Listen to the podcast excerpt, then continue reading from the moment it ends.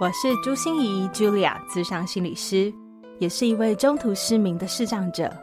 在咨商室里，我听你说；在 Podcast 里，也邀请你来听我说那些肉眼看不见，但是心里却更能看到的心理学小技巧与翻转人生的故事。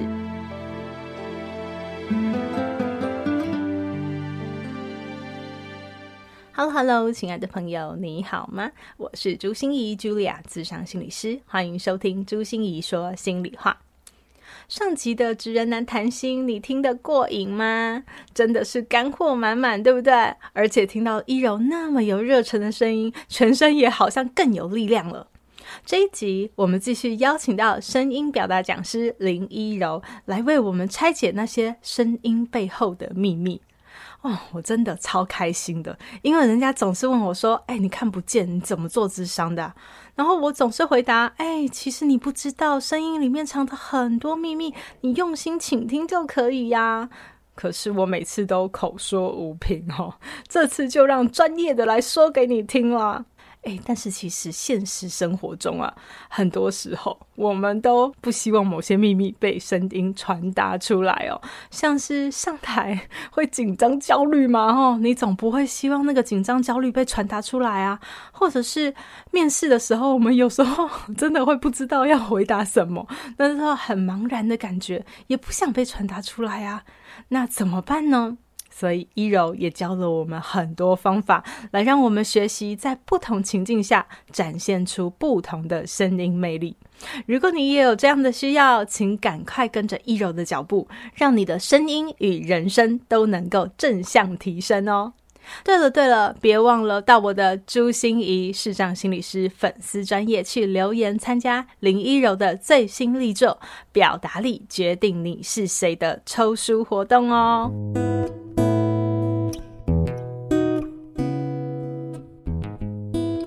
上集我真的听完以后有一种茅塞顿开的感觉，声音真的是太厉害了，而且它是方方面面的。嗯，哦、难怪哦，别人其实都常常问我说：“你又看不到，你怎么做咨商？”嗯，然后我就觉得说：“哎、欸，你知道吗？做咨商不是只是靠眼睛看啊。对啊”对呀，对呀，声音常常可以泄露很多人很真实的感情啊。没错，而且很多时候我们都很习惯表情上面的伪装。对 对, 对、嗯，但是我们常常会在声音里面去泄露自己最心里的秘密。嗯，对，嗯、所以我觉得、嗯，呃，也许我在分享只是我的个人经验谈，嗯哦、但是我们今天邀请到一柔，就是来跟我们分享一下，到底在声音里面可以听到什么？到底每一个人的声音，嗯、到底可以传达什么？它为什么那么重要啊？嗯嗯嗯，我觉得声音这件事情它很容易被忽略，嗯、因为大部分的人都会觉得声音是与生俱来的。对哦，我就是天生长这样啊。对啊，我就大嗓门怎样、哦、对啊，有没有有没有我觉得对，很多人就是说啊，我就这样啊，不然要怎样。对，当然这个是比较悲观的做法啦。可是我我觉得可以跟观众朋友先讲一个有趣的概念哦。大家记不记得小时候啊，我们上音乐课，然后一定会唱合唱嘛？那老师就会把每一个小朋友抓过来，就说：“来，我们来先测试一下你的音域哦。”那音域这个就是一种天生的音质。所以比如说呢，哎，我们都会分四部和声哦，就会有 Soprano、Alto、Tenor、Bass。嗯，那每一个像，比如说我跟心理师，我们两个人的音阶其实就不太一样哦。就像比如说我，我个人现在当下用这样子的声音跟心理师的声音哦，我可能就会相对于来说我比较高。对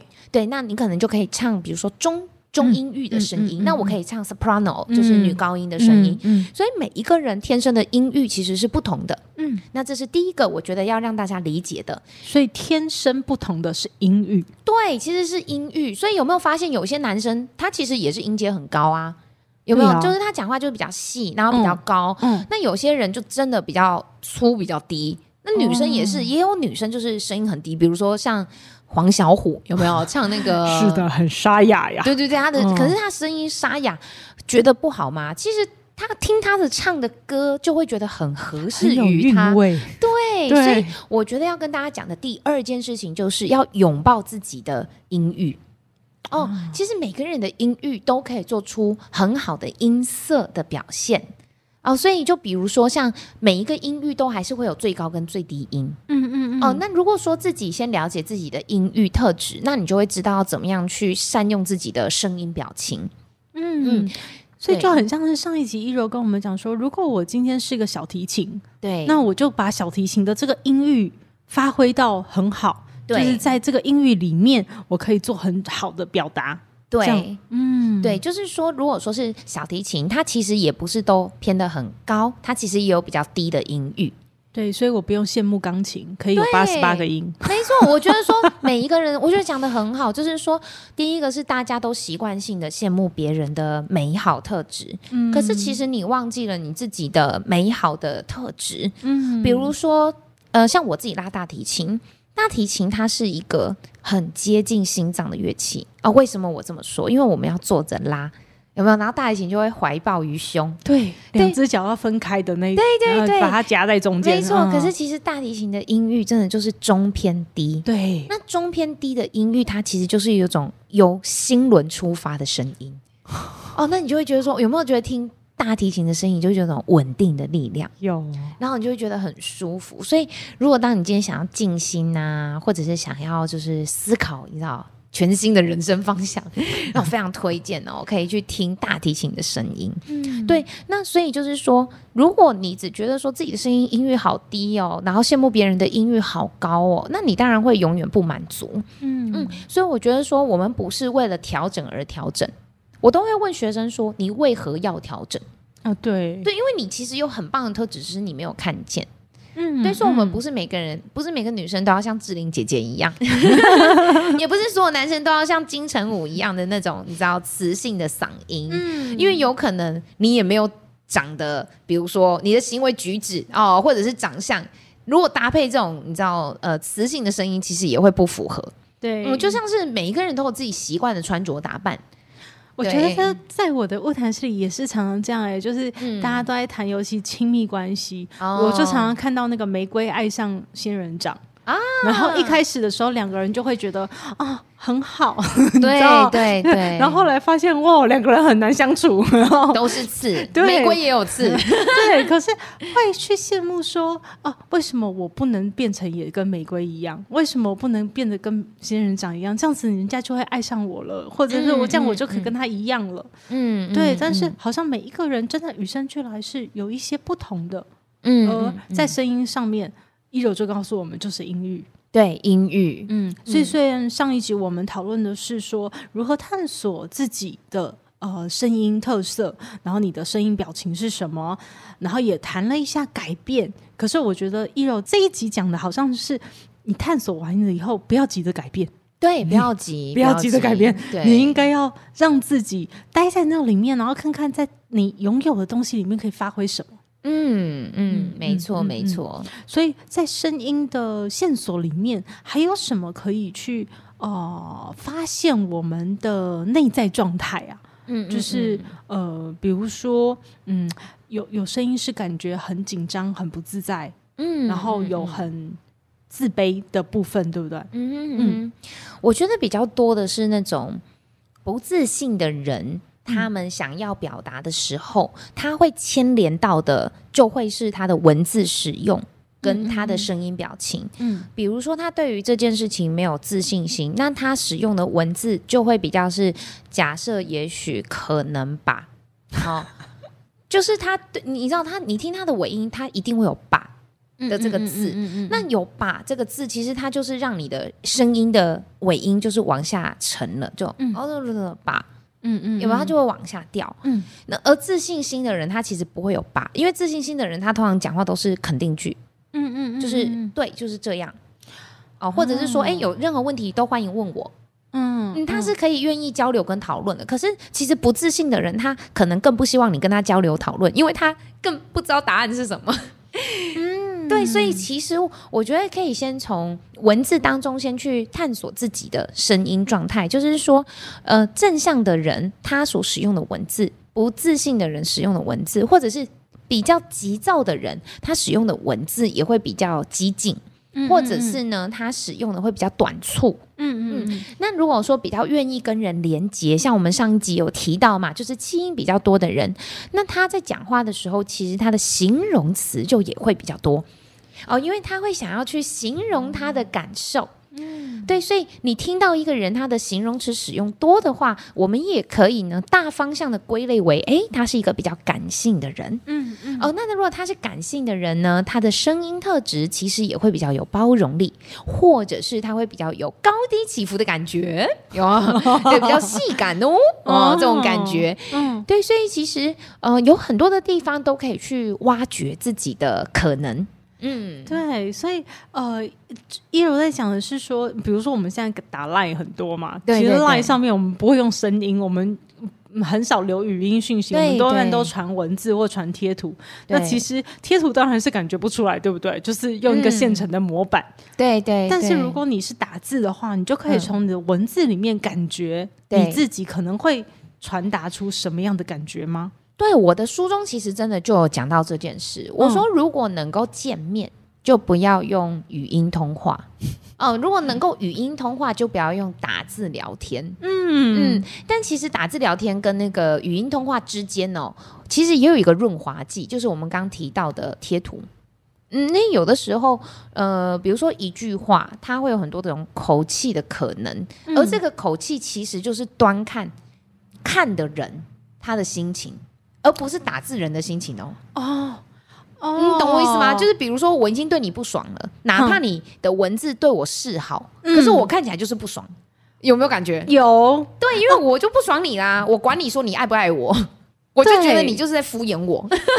所以，所以，呃，叶柔的意思是说，就算是因为我们常常说言者无意，听者有心，绝对，对不对？绝对，嗯，那这种情况发生在单纯文字上的比例是更高的，更高，是不是？所以我才会说润滑剂就是贴图，适当的在你的文字的结尾，你也许可以不要用标点符号，你也许可以用贴图来去表示你这句话的心情。嗯，哦，我觉得这个很重要，就是说，呃，多一点的刺激跟辅佐。嗯，不要只有单一的感受力。如果说你只是文字的感受力，那就可能会落入于笔战。那笔战的原因是什么？ 你, 你可能也可以主张说我没有这个意思啊，是他自己以为。嗯，对 OK， 那那前提是那他为什么又以为了呢？是哦，一定是他心情不悦嘛。嗯，哦，看的这个人或听的这个人他心情不悦，对，所以呢他就听者有意咯。嗯，哦，那为了要让他听者有意的这个意是成为我们想要的那个意思。嗯，所以啊去用语音讯息传递，我觉得也是一个很好的方法，就是因为你也传递了你的口气嘛。嗯，你的口气比如说示弱啊，示爱啊，嗯，或道歉啊，嗯，其实你的口气就会比较软，所以你脑补的那个空间就会比较少。嗯，因为对，真的，对方对方看你的文字还有很多很多可以脑补的，真的。哎，我可以跟那个心仪分享，我觉得这个很有趣。像我最近上很多线上课嘛，因为疫情关系，嗯，然后很好玩的是哦，呃，我觉得每次上线上课呢，就会遇到几种状况，比如说。最好的方式是我们乐见每个人都可以开镜头，对，那我都可以看到大家，大家也可以看到我， 对， 对， 对， 对， 对， 对， 对， 对， 对不对？然后我们还可以开麦克风，这样顺畅的对谈。对，没错，我觉得这个叫做应该要有的线上课程的品质是哦。可是我跟你说，大家都不是哦。是啊，你知道到最后就变成是，你知道老师就要变直播主，你知道吗？是的。然后我就觉得好辛苦哦。我上次，你知道，我上次跟那个某一所诊所医学院。然后他们全台有三百多位的，就是医师跟护理师一起上课。然后在上课的时候，我就问大家说：“哎，大家可以帮我开一下视讯镜头吗？”很多的人，当然，当然，我觉得他们不是故意不开的，因为他们就跟我说：“哦，因为他们在那个学校的那个桌机，嗯，哦，可能没有视讯镜头，对，所以他们其实也不是故意的。”嗯，那但是我我必须坦白说。身为我们看不到他们啊，我们只看到两三百个黑色的屏幕你知道那种感觉，就是你要自嗨也很难自嗨，因为你你你真的只能脑补说他有没有认真在听呢。嗯，对，所以我常常也会后来跟所有的老师或者是直播主，甚至是你知道要透过线上会议进行的人说声辛苦了，因为很多时候不是我们不愿意展现好的一面，是因为我们觉得对方好像就是似有若无的，不知道有没有在听，对，就是不太确定对方在哪里。对，所以其实这就会影响到我们的脑补状态。比如说像我觉得我还是偏比较正向乐观，嗯，哦，而且我个人会觉得说反正我们就接对方这个案子嘛，嗯嗯，啊这个案子顶多就三个小时嘛，嗯嗯，啊顶多我们就把这个案子上完，自己自嗨三个小时，嗯嗯 OK 啦，一咬牙就过了啦对不对？他们看不到我无所谓啦。可是我要表达是不是每个人的心情都跟我一样哦？有些人他会觉得说你们到底还在吗？就他可能过个五分钟十分钟说你们还在吗？嗯，在的话聊天室帮我打一，嗯，不在的话不在的话当然就不能打字嗯，对对，可是他为什么要透过这些方式去呃去 check？ 对 check 是因为他就、嗯、我觉得这这样子的呃没有安全感，对，就是他没有安全感所以我觉得有时候也不是他故意口气不好，或者是他故意要做这种行为，是因为、嗯他真的在脑补了他的恐惧想象所以大家请不要在你的沟通表达里面让对方太多脑补的空间，因为如果对方有太多的这个内心小剧场跑出来的时候、嗯、多半上演的、嗯呃、不会是像一柔这么正向乐观的对, 对，我的书中也有讲到，我就说、嗯、其实我们是可以控制哦沟通对话的结局，可是我们都不愿意去控制。什么叫做可以控制？也就是说像我刚刚讲的嘛，我自己知道我接的这个案子然后是三个小时，而且我事前就知道它是一个线上课，所以我其实最好跟最差我早就想好了，最好就是他们都可以开视讯镜头然后跟我互动。可是这个叫做太美好，因为不可能。如果我觉得一件事情就像你知道报名然后他有来来的你知道大概七成八成，我觉得就已经非常棒了，嗯，对不对？嗯嗯嗯，所以同样的道理我们在上线上课程他有七成八成开镜头，哇这个已经是超优秀的班级了， 对, 对，但是通常不可能，嗯 OK， 所以我们就会去想 OK 那最差是怎样？最差就是没有半个人开镜头，嗯，那那没有开镜头那你都已经想好了那就这样啦，你干嘛还要心情不好，对不对？所以我会觉得说很多人他太容易被影响了，嗯，那我们应该是要去去控制我们的可控因素，嗯，而不是被那些不可控影响了我们的心情，嗯嗯，所以我的书中就一直提到说、嗯、我们如果可以去控制自己想要的沟通结局，那你就可以回推，比如说你想要给别人的印象叫做正向活泼积极有自信，嗯，那就要记得哦你的从头到尾，比如说你是五分钟的简报三分钟的演讲或者是三个小时的线上课程，你都要告诉自己无论如何都一定要微笑，嗯，因为微笑就可以让你的声音的音阶比较高，对，情绪比较正向，是哪怕你现在很累我不管，反正你就 hold 三个小时就对了对，你可以三个小时关麦之后有没有关镜头之后呢，然后就可以大大的骂说你看那些人他们都不开镜头哦，我真的觉得是上课上的很无力耶对，所以一柔讲到这个也让我想到其实你看其实我我我在想哦、嗯，声音的确可以泄露我们心里很多真实的秘密，比如说我们真的不自信，所以我们就泄露出来是不自信的感觉，因为我们的尾音就下沉了，对对 对, 对，然后或者是我们真的是想与人连结，所以我们的气音就增高了，可是有一些秘密是我们不想泄露的，嗯嗯，哦，对对对，哦，比如说你刚才说的脑补，就是其实他在做什么我们也不知道，可是我们心里就有一大堆的想象，所以很多时候比如说我们上台，啊，其实别人也，嗯，也没有要看我们笑话，可是我们就很非常紧张，对对对，哦，或者是说呃，就是呃，面试的时候其实这些主考官也没有那么严厉，可是我们自己就觉得手足无措，嗯，或者是我们就其实对，嗯，我们要应征的这个工作是没什么热忱的，对，可是我们就很怕这些秘密会被我们的声音表情泄露出来，嗯，那刚才一柔就在讲说不管怎么样你今天想要带给大家是正向积极乐观，所以你就要三个小时盯出来就是微笑，嗯对，其实我觉得就是说当你进去面试间，哦，或者是你在做这个行为的时候，嗯，我觉得呃，装真的可以装出一个样子，像 Ted 上面有一个很有名的演讲，他就讲说姿势决定你是谁，嗯，他是一个 Amy 心理师，然后他这支影片红到就是后来还出了一本书，然后那本书超厚的，是台湾人吗？没有，他是美国人对，因为我在想说这么好的我怎么没看过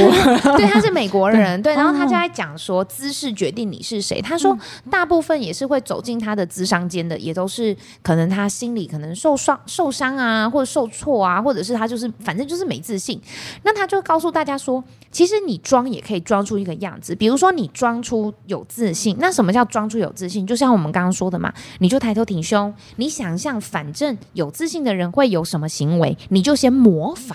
哦，所以他就讲说模仿到最后哎，你就会弄假成真哦，那这个其实也是一种好事，嗯，就像我们也可以想象成很多小朋友有没有，他都会在你面前可能就说啊，妈妈我是公主哦，或者是说呢哦，我是 Elsa 哦，我是有力量的公主，嗯，所以他们是不是就会做出这个相对应的动作，对，或者是去穿上相对应可爱的衣服，对，那有没有发现这就是一种 cosplay 的力量哦，嗯嗯嗯哦，当我呢弄假成真，或者是我有了这个道具的时候，我就觉得嗯 yes I am， 有没有？那我们为什么长大成人之后我们就忘记这个力量，嗯，因为其实我们自己也可以啊，比如说我们去工作之前，哪怕我刚刚可能跟家人吵架，可是家人吵架是一回事，我想要带给工作的呃伙伴们的印象又是一回事，所以我觉得这个要去分得很清楚，就是说哎，我现在要工作了，那我要成为什么样的人，比如说第一个你要先穿上工作该有的服装，嗯，那你穿上工作服你的状态就会不同，那第二个就是说好，那你有所不同，那你在工作上如果你想要给别人是一种呃有自信，然后有呃可以承揽于这些重任的人哦，那你可能姿势啊，你的表情啊，你的声音，还有你的用字遣词其实就会截然不同，嗯，对，所以当其实你装就要装出一个样子，但我觉得大部分的人装可以，他们最难的应该是如何保持下去大部分的人可能就是只有装一半而已，就是觉得哦好累哦还是回来好了，就打回原形，对可是我觉得装这件事真的很棒耶，因为、嗯、因为我觉得我们每一个人心里其实都有一些，比如说我像我自己在做黑暗对话社会企业，就是其实我要带领大家进到黑暗里面去，那、嗯、其实因为我有一只耳朵听不太清楚，我是、嗯、不是听不清楚，应该是听不见、哦、所以我只剩左耳，是那其实对我来说在黑暗里面的行动其实是困难的，是全黑的时候，所以我的呃是我的心里其实是很紧张，就是如果我把你带错位置怎么办，嗯，可是我知道我的声音一定要传达很大的自信，因为你们比我还慌张啊，你们明眼人更比我不习惯黑暗啊，哎、欸，其实说到这里我有参加过、欸、哦真的啊，有我好、哦、十年前咯、啊、就是那个就是是不是就是一个暗黑对话工作坊，然后就完全黑、嗯、完全黑， 对， 对，所以你要进到黑暗里面来，我们每一个培训师都要很有自信的跟你说真的请跟着我的声音来，跟着我的声音来，走得很好，继续往前，非常好，对，我真的好害怕，我们心里很我们心里也很害怕原来你们比我们更害怕对对对，可是因为我知道你更害怕，所以我们我们花了更多力气去关注你，可是当我们去装出那个有自信的声音，然后我们把我们的注意力放在你身上的时候，对、嗯嗯，反而我们越来越不紧张了，真的真的、嗯嗯嗯、所以我就说那个呃，现在有一本书叫另我，就是另外一个我、嗯、你去想象自己有另外一个你、哦是，对，像比如说那个他里面写说那个克拉克就是超人、哦、超人是是是超人，他平常是记者，可是他又可以变身成超人，嗯，那他本我其实是超人、啊嗯、他只是装成克拉克、哦、装成记者，所以当我们想象比如说我自己呃，在跑步的时候也常常想象、哦、我是我的运动健身教练，他可以跑十公里我就要继续跑、哦、他上身我身上，我就可以我就可以比较容易的持久，所以我也在想说弄假成真，姿态决定你是谁，这个、嗯、这个好有趣，就是、嗯、当我们真的装出那个样子，愿意你真的要打从心里的装出来哦，然后关注力不是放在自己身上、嗯、而是想象你是那样子的状态，对对对、嗯、然后是要给别人这种感觉的时候，哎，好像它就真的慢慢成真了，嗯嗯嗯，没错。其实我在这个训练啊，我为什么？因为很多人会觉得我好像天生很有自信，或者是好像天生就很会讲话，其实不是。我觉得我这方面的训练来自于还是我的古典音乐。因为我自己在家里练琴练得很好，然后我就会发现，哎，怎么我在上个别课的时候，老师坐在我旁边，哎，我就会音就会漏掉，你知道吗？然后就会弹错，嗯、然后明明就背好了，然后就会背错，就是代表我其实是很紧张恐惧的。那后来我我就会觉得说，老师就会误会我，你知道吗？因为我明明很认真，然后老师可能就会用你当下的状态，然后就会说，哦，你是不是都没练琴啊？啊，你看你都背得乱七八糟啊！我就其实蛮难过。然后我记得有一次，我就很真实的跟我的老师说，老师，我跟你说，其实我是很认真的练琴，而且我都不啦不啦不啦怎么的来练，我都有听老师的话，可是我真的很紧张，所以我才会背错，然后弹错音。那我老师理解之后呢，他就给我一个很大的鼓励，他就跟我说，好，那依柔，我给你看我的行事历，只要我有空的时间，你都可以来我家练琴。我就觉得哇，老师给了我满满的支持跟爱，你知道吗？嗯、但是后来呢，还发生了第二个好笑的事情，就是我在老师面前呢，终于都弹得非常的怡然自得了 but 就是去考场的时候遇到了那个你知道大环境，然后又很多评审坐在底下，我又紧张了。嗯、但是我我为什么后来我在教学的时候，我一直告诉就是我的学生说，我们要克服紧张最重要的一个技巧跟方法就只有一个而已，就叫做大量的面对紧张。对、啊、所以你你想要怎么样去面对紧张，不是逃避，因为你知道大部分人就逃避，比如说就不要啊、嗯、我不要上台啊、嗯、我不要举手哦，我不要参加这个比赛，就是逃避是最快的嘛。嗯，对，可是实际上逃避不会帮助你加分，逃, 逃避也不会帮你就是克服恐惧。嗯，对，所以最好的方式呢就是面对。那因此像我上集我不是也有跟观众朋友讲说，训练声音最好的方法就是要真实的模拟演练。对对，所以比如说如果你今天你要上台做简报，然后你要想象你底下可能有三五个听众，嗯，那最好的方式就是你可能拿出你房间的三五只娃娃， 嗯, 嗯, 嗯、哦、可能你可以在客厅嘛，那你就站在电视机、嗯、然后你的沙发那边你就左边放一只皮卡丘，哦，中间放小火龙，哦，右边放杰尼龟，哦，想象呢，哇，这些神奇宝贝们都在看着你，嗯，有没有？那当如果你今天哦你说可是我人更多哎、欸，那你就把全部都拿出来啊意思就是说，我后来发现我站在台上克服恐惧的方法就是更面对恐惧。嗯，对，所以我就会叫很多朋友来哦，比如说每一个人恐惧的方法不同，他们可能恐惧的是熟人，嗯，比如说哦，我可能跟姓氏很熟，那可是因为就是我跟你太熟了，所以我觉得很奇怪啊，我要在你面前讲话。嗯，那有些人的恐惧是面对陌生人。嗯嗯嗯，哦，那你就要去想说，那你在比如说你要收费授课，或者是你要上台演讲前，那你可能就可以多开直播，或者是多开免费讲座，嗯，让这些陌生人来听你讲课，对，去壮胆。嗯嗯，哦，所以我觉得说，真实面对自己的恐惧，就是去创造各种的舞台给自己，而不是逃避。嗯，你看说的真好，我我觉得呃，大家也一定很难想象我一开始在演讲的时候是多么烂